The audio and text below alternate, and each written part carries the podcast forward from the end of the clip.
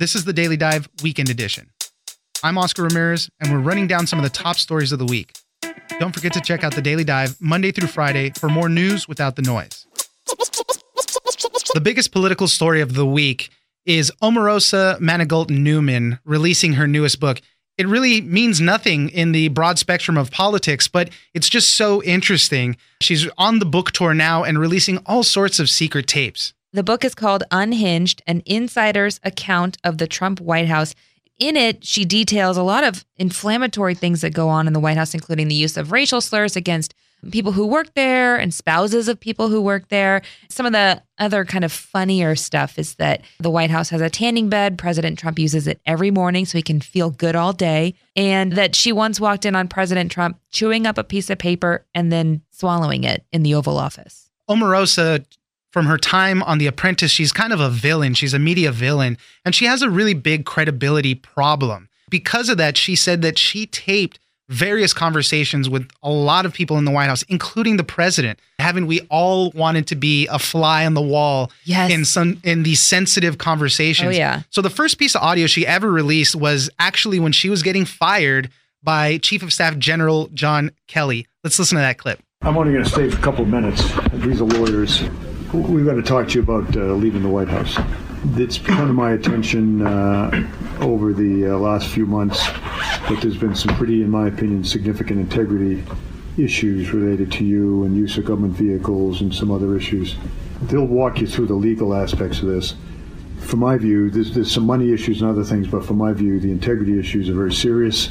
Uh, when we hold the people accountable in, in the military, I would I compare what I see here at the White House and, and other issues that I've had to deal with.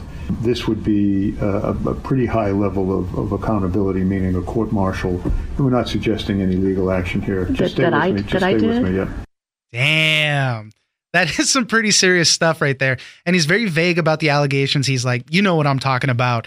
And she's just kind of flabbergasted. With that, you're not supposed to have any recordings in the situation room, which is where John Kelly fired her. They're saying that she violated uh, non disclosure agreements that she signed. So for that, we turn to Andrew Restuccia. He's a White House reporter for Politico, and he's telling us about the non disclosure agreement that she signed. And they're moving into arbitration to hopefully settle this out. Omarosa actually says that she signed two non-disclosure agreements, one in 2003 when she was working on The Apprentice, or when she appeared on The Apprentice, and another in 2016 when she worked on the presidential campaign. The NDA at issue now is the 2016 NDA. We actually obtained a copy of it, and it prevents people from working on the campaign from disparaging or releasing confidential information about Trump, his business, his family members, including his grandchildren, and, even family members' companies. So now the Trump campaign is, is holding Omarosa accountable for finding this document and then subsequently revealing all sorts of information about the campaign and, uh, and obviously disparaging Trump and the people around him. What is the wording like in those NDAs? Because one that I had seen some text of just seemed very broadly, and it basically says you can never, ever, ever say anything bad about Trump for the rest of your life. That's what it basically seems like. The campaign's NDA basically does say that it's, it's in perpetuity, which which means forever. Um, they're pretty strict terms. I talked to people who signed the NDA on the campaign. Some people didn't even really look at it that closely, thinking it was the sort of thing that was very common. But this is not common in the world of government. And of course, White House staffers were pushed to sign a separate non-disclosure agreement, which restricted them from not only talking about classified information, which there are NDAs to prevent people from talking about classified information in the government, but this one went even further. They, they couldn't even talk about confidential or private information about the president. Omarosa generally has a credibility issue. I, that's why she's saying she made all these tapes so that she knows that uh, you know the media can't spin it another way. Yes, I'm the kind of person who covers her own back. In Trump world, everyone lies. Everyone says one thing one day and they change their story the next day. I wanted to have this type of documentation so that in the event I found myself in this position where, as you said, they're questioning my credibility. From her time on The Apprentice and just her media life, she's always been this kind of villain. Then she made it to the White House. Everybody was kind of like, why, you know, why is she even there? But she is in the room for a lot of these things. She was in a lot of these discussions. That's why she has those tapes. Uh, What a breach of trust, really. I mean, she was recording everybody, it seemed like. Yeah, I mean, and it's difficult to make the case, as the White House has tried to in the past, that, that she had no influence and she she had no interactions with the president. We know that, that that she that she has, and we have the tapes to prove it. Right? She's had conversations with the president. Not only did she have access, but she was granted the highest possible salary that a government official in the White House can get, $179,000 a year, and that's on par with the White House chief of staff, the national security advisor. The White House is trying to, in some ways, rewrite history at this point by saying that she, you know, she was this ineffectual person without influence, and in fact, she she had quite a bit of influence. What is she on the hook for for violating that NDA? I've read that she has about 14 days to respond to the demand for arbitration. Would they pull her book? What kind of things would she be responsible for doing? We reported at Politico that the White House NDA, which Omarosa says she did not sign, notably, that she did sign the one during the campaign, but not in the White House, did include language about restricting book sales and staffers' ability to write a book. But the campaign NDA did not have any of that language. So it's unlikely that the book would ever be pulled. It's also unclear exactly how uh, legally solid the, the NDA from the campaign is. And this is going to be need to be worked out in, in, an arbitration agreement between her lawyer and the lawyer that's representing the Trump campaign. So at this point, it's sort of unclear what the consequences might be. If there are consequences, they would be monetary in nature, I would imagine, versus you know some sort of criminal response. Yeah, I think I saw that since the campaign is an ongoing organization, it holds through everything basically, and that's kind of where they're trying to still hold her accountable. Since, as you said, she didn't sign the one coming out of the White House. Omarosa has said there's a lot of tapes, audio tapes that she made. So I guess as the book tour continues, there might be more stuff to hear. I think that's true. Yeah, I think Omarosa, it's in her interest to release these tapes slowly and to build up the hoopla around her book. You know, she's very smart. So she's playing the media just as the president would be playing the media and in hopes of uh, those higher book sales. So we'll see what happens. Andrew Restuccia, White House reporter for Politico, thank you very much for joining us. Thank you.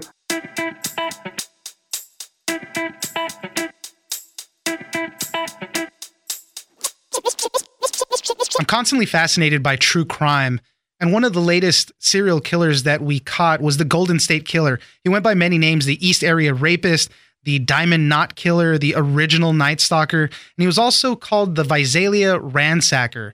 Joseph James DeAngelo, he's already been charged with 12 murders. This past week, they charged him with a 13th murder. This covered the time when he was the Visalia Ransacker. We spoke to Sam Stanton from the Sacramento Bee. He's been on this story from the beginning. And we talked to him about who his first victim was and what's next for the Golden State Killer. I think that his crime spree began as the Visalia ransacker. This was someone who, from about April of 74 through December of 1975, broke into 100 homes in Visalia and a lot of the uh, patterns that they saw in those burglaries match up with what they saw later in Sacramento when the East Area rapist crimes began.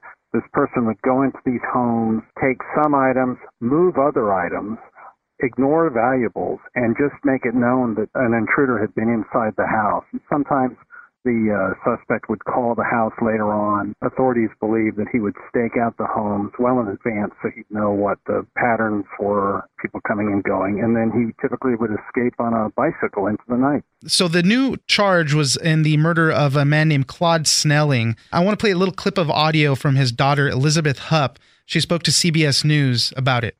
That's when I heard my dad yell, and the man with the ski mask pushed me to the ground, turned, shot my dad twice as he was coming through the back door. He's always been my hero. I would not be here today, I'm sure of it, if it hadn't been for him. So, this was a night in September 1975. What happened that night? Well, she was 16 at the time, and Claude Snelling, her dad, was a 45 year old uh, college professor who was awakened in the middle of the night. He heard a noise, and he went out toward the garage carport, and he saw a man in a ski mask trying to abduct his daughter, take her out of the house. And so he confronted the suspect, who shot and killed Snelling. So that's the first incident of violence that's attributed to this suspect.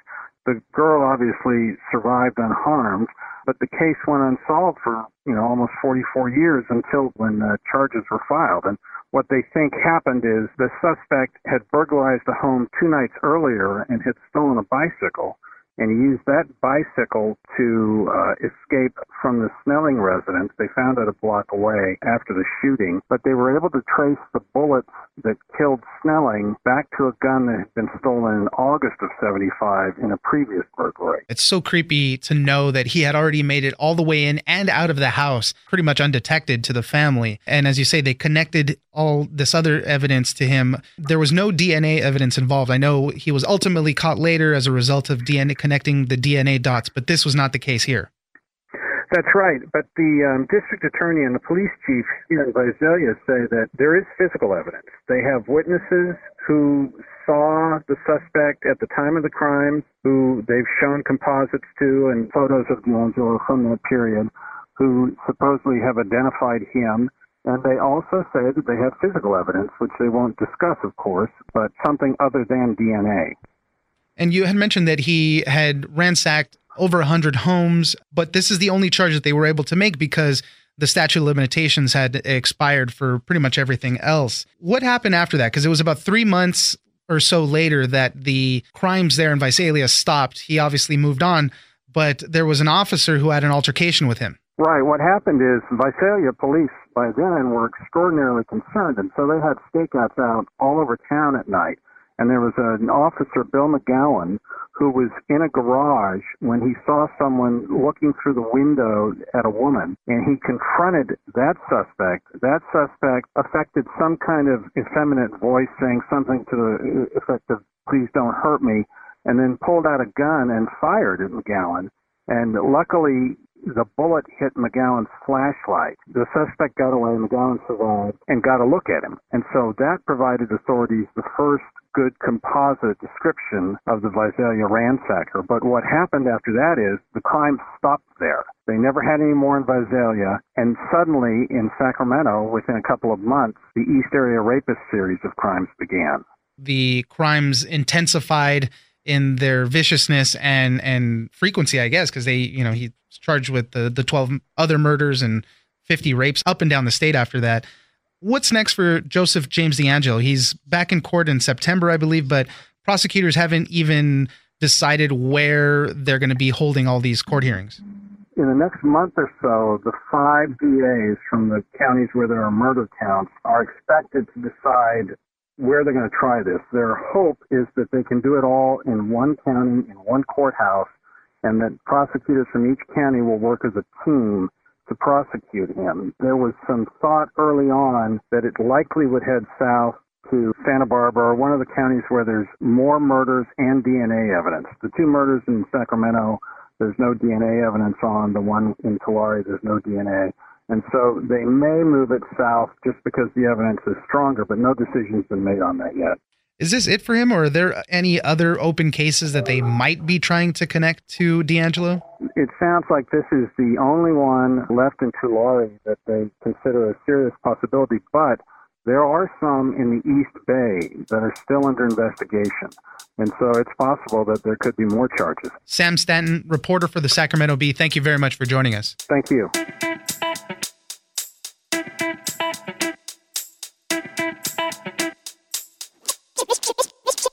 I think the most funny, not funny story has to come out of San Francisco. There's a problem with homelessness out there, and the real problem happens when there ends up being a lot of poop on the streets. And we're not talking about animal poop, it's human poop. So the thing that they're trying to do out there to take care of the problem is institute a cleanup crew that's going to go around every day with power washers and clean the sidewalks. They're calling it the Poop Patrol. So we're going to speak to Heather Knight. She's a columnist for the San Francisco Chronicle. She works out of City Hall there. She spoke to the mayor, London Breed, about all this stuff. Here's our interview. They're literally calling it the Poop Patrol. It's going to be a team of five people who go out in some kind of truck with a steam cleaner. And currently, public works crews respond to complaints when neighbors see it on their sidewalks outside and call, then they'll come and clean it.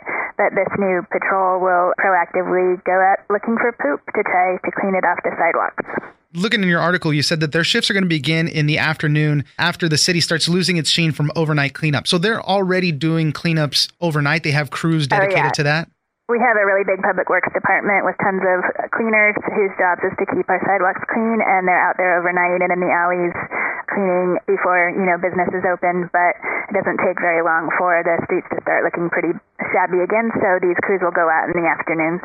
Share with us some of the numbers of how many calls the city gets in response to poop being found on the streets. Yeah, we did the calculating, and there were more than 14,000 calls made complaining about feces between January 1st and this past Monday. And if my math is correct, that's about 65 calls every day about this problem in San Francisco. Wow. I, I mean, that's tough. And, and, you know, San Francisco is such a tightly packed city. There's a lot of foot traffic all the time. So, yeah, I mean, I can imagine how big of a problem this is. Where did this idea come from? I know that the mayor, London Breed, was talking about it a little bit. How, how did they come to this conclusion that this is the answer to that problem? Well, they just get so many complaints. I mean, residents all over the city are frustrated with the conditions of our streets and sidewalks and call 311, which is our, you know, um, kind of customer complaint line, making these complaints all the time. And I think they're just trying to come up with new solutions and creative ways to solve it. I interviewed the mayor about this, and I think it was the first time a mayor has ever used the word poop with me. But she is new in office, and I think she wants to deal with these quality of life issues pretty quickly, so residents see a difference immediately. How long has she been in office now? Just since mid July. This is one of the first things right up on the docket because she wants a clean city. I'm sure everybody wants a clean city. You guys do also have there in San Francisco these things called uh, pit stop toilets that are around the city. There's about 22 of them around the city, and they did a lot, about a million dollars to construct some new ones there as well. These are toilets that have existed, but they were never monitored before this pit stop program started, and then would be used as places to go inside and do drugs or other unsavory things. So instead, the city put monitors outside to make sure they're being used just as toilets are supposed to be used. And there's 22 around the city, and they're opening another five pretty soon. The problem is that they're only monitored till late afternoon or evening, and then sometimes they're just shut down entirely. So it's really hard if you're a homeless person in San Francisco to find anywhere to use the bathroom at night. It doesn't seem practical that it wouldn't be open at night because that's a round the clock business that things need to be Yep. taken care of. So, but then it comes with extra costs. Like you said, security would need to be positioned there, or these monitors would need to be positioned there, and it becomes a larger issue. Has there been any action taken to take care of this problem beyond just the poop patrol and more pit stop toilets around the city? One of my favorite nonprofits that if listeners are wondering where they can donate to make a difference on these kinds of issues is called Lava Mae, and it was founded in San Francisco to turn old buses and trucks into mobile shower stalls and toilets. And so they drive around the city with a whole schedule. They're all over the city every day, and they allow homeless people to come inside and take showers, use the bathroom, use some nice toiletries, get themselves cleaned up because they think that that is uh directly related to feeling human and dignified and being able to go interview at jobs or whatever else you need to do. So they're um, really successful and they've expanded to Oakland and Los Angeles recently. I live in Los Angeles right now, and we're also dealing with a homelessness problem. A lot of the conversation right now is centering around housing for the homeless and finding locations that would be able to either convert buildings or construct some new stuff for this. Is that also a conversation that's happening in San Francisco? Everybody knows that the answer to homelessness is permanent supportive housing, which is housing with case managers and social workers on site so people can get help with substance abuse problems or looking for jobs or whatever else they need help with. The problem is it's so expensive to build them and we have so little land available in San Francisco. It actually costs pretty unbelievable, but it costs $750,000 to build one unit of affordable housing in San Francisco. So it's just a really daunting task. Well, I'm sure we'll be seeing pictures and videos of the Poop Patrol once they actually get started. Heather Knight, columnist for the San Francisco Chronicle, thank you very much for joining us. Thank you.